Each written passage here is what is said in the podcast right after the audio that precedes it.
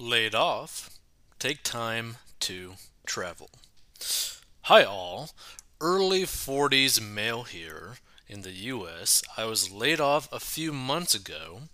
Company dissolution, not performance related.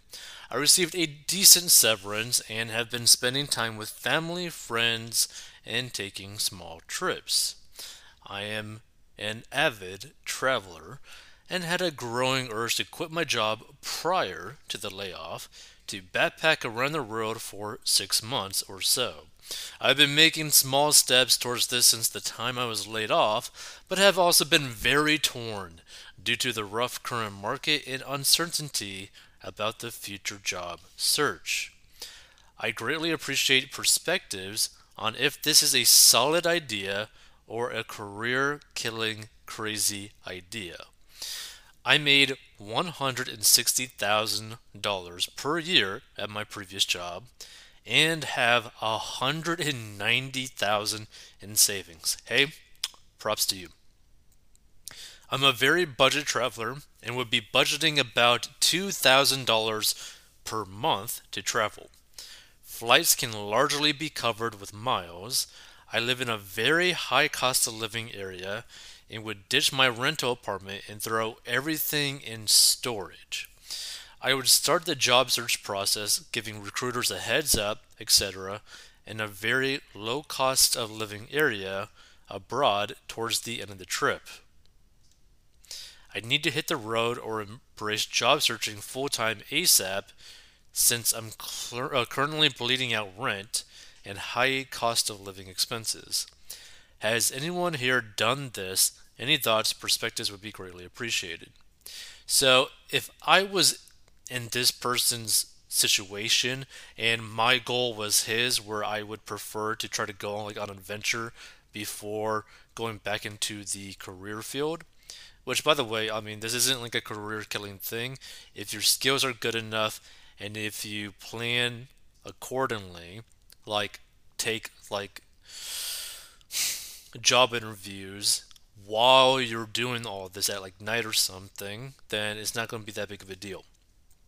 But if I was in this situation with this amount of finances saved up and my goal was to basically go on a traveling trip or whatever, what I would do is I'd probably ask a family member that I could trust that would be okay with it if I could just leave stuff at their place to like as like storage in like a spare bedroom or garage or something or even a shed right? Because you could buy like a super cheap shed and just stick things in there which would save you a crazy amount of money. Or if they have a spare bedroom stick it in there and you could save a crazy amount of money. And if you wanted to, you could basically maybe just offer them like a couple bucks a month just as like a thank you right? Because if they're able to solve that thing, that will free up a lot of money for you so that maybe you could focus more so on like covering health insurance any sort of other type of insurance that you need to pay for right? Could be a, like dental as well. Just like basic things right? That you could cover on a monthly basis.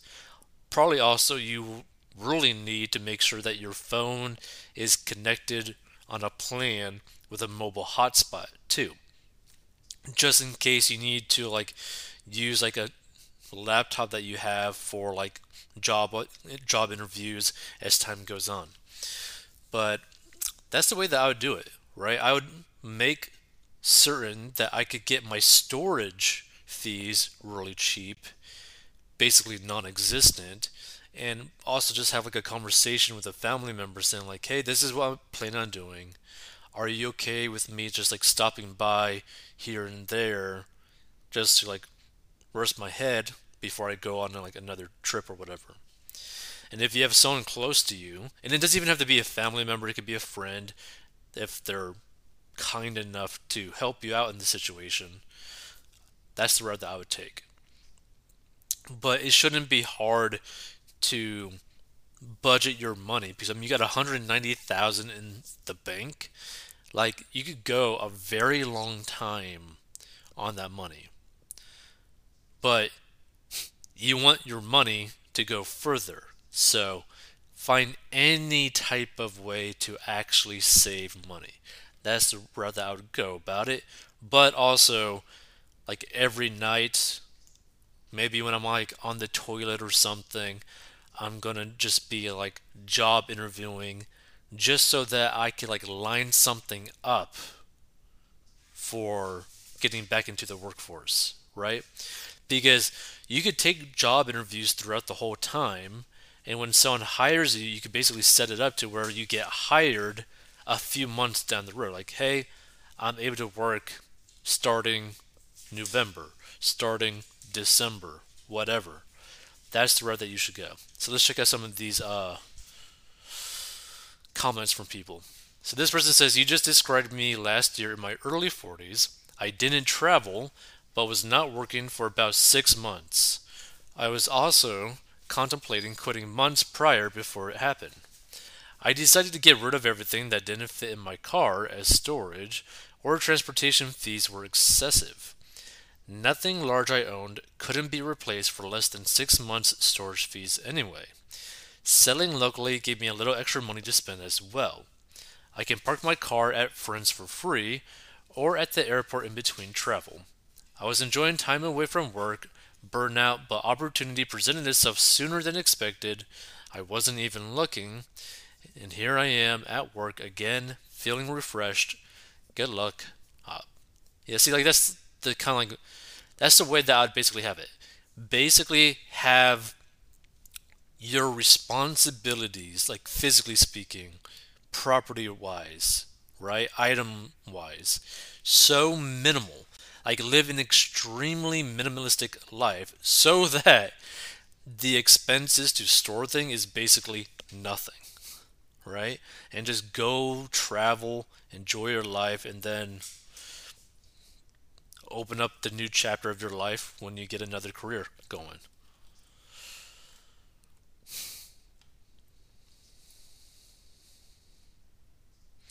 So at 32 years old, I got laid off, so I threw all my stuff in a storage unit, gave my landlord a heads up I would be moving out, and spent six months bicycling across the country. From the East Coast to the West Coast and then back to the East Coast, 9,000 miles in total through 26 states. One hell of a trip. I laid low for a couple months over the holidays and then hiked the lower half of the Appalachian Trail in the spring then finally started job hunting. I'm an engineer, and every place I interviewed with afterwards, my trip was either a positive or a oh neat kind of thing. Go enjoy that once in a lifetime trip before you get too old. You have more than enough in savings. Yeah, I mean, like, think about it, right? Like, if you were to basically sell everything have basically his expenses super low, and he basically has like a budget of about 2k per month. Might need to be a little bit more than that to cover insurance, however much that is. So maybe like 2.5k. So let's say this. Okay, so you have $190,000, right? Divided by let's say $2,500 a month. That means you could go 76 months without getting a job, technically speaking, right? Like, that's how long, how many months your money could technically last for, right? But if you keep your expenses super low, this could last a lot longer than 76 months. And also, by the way, if you get some sort of side gig or side hustle on like your more not vacationy time, right?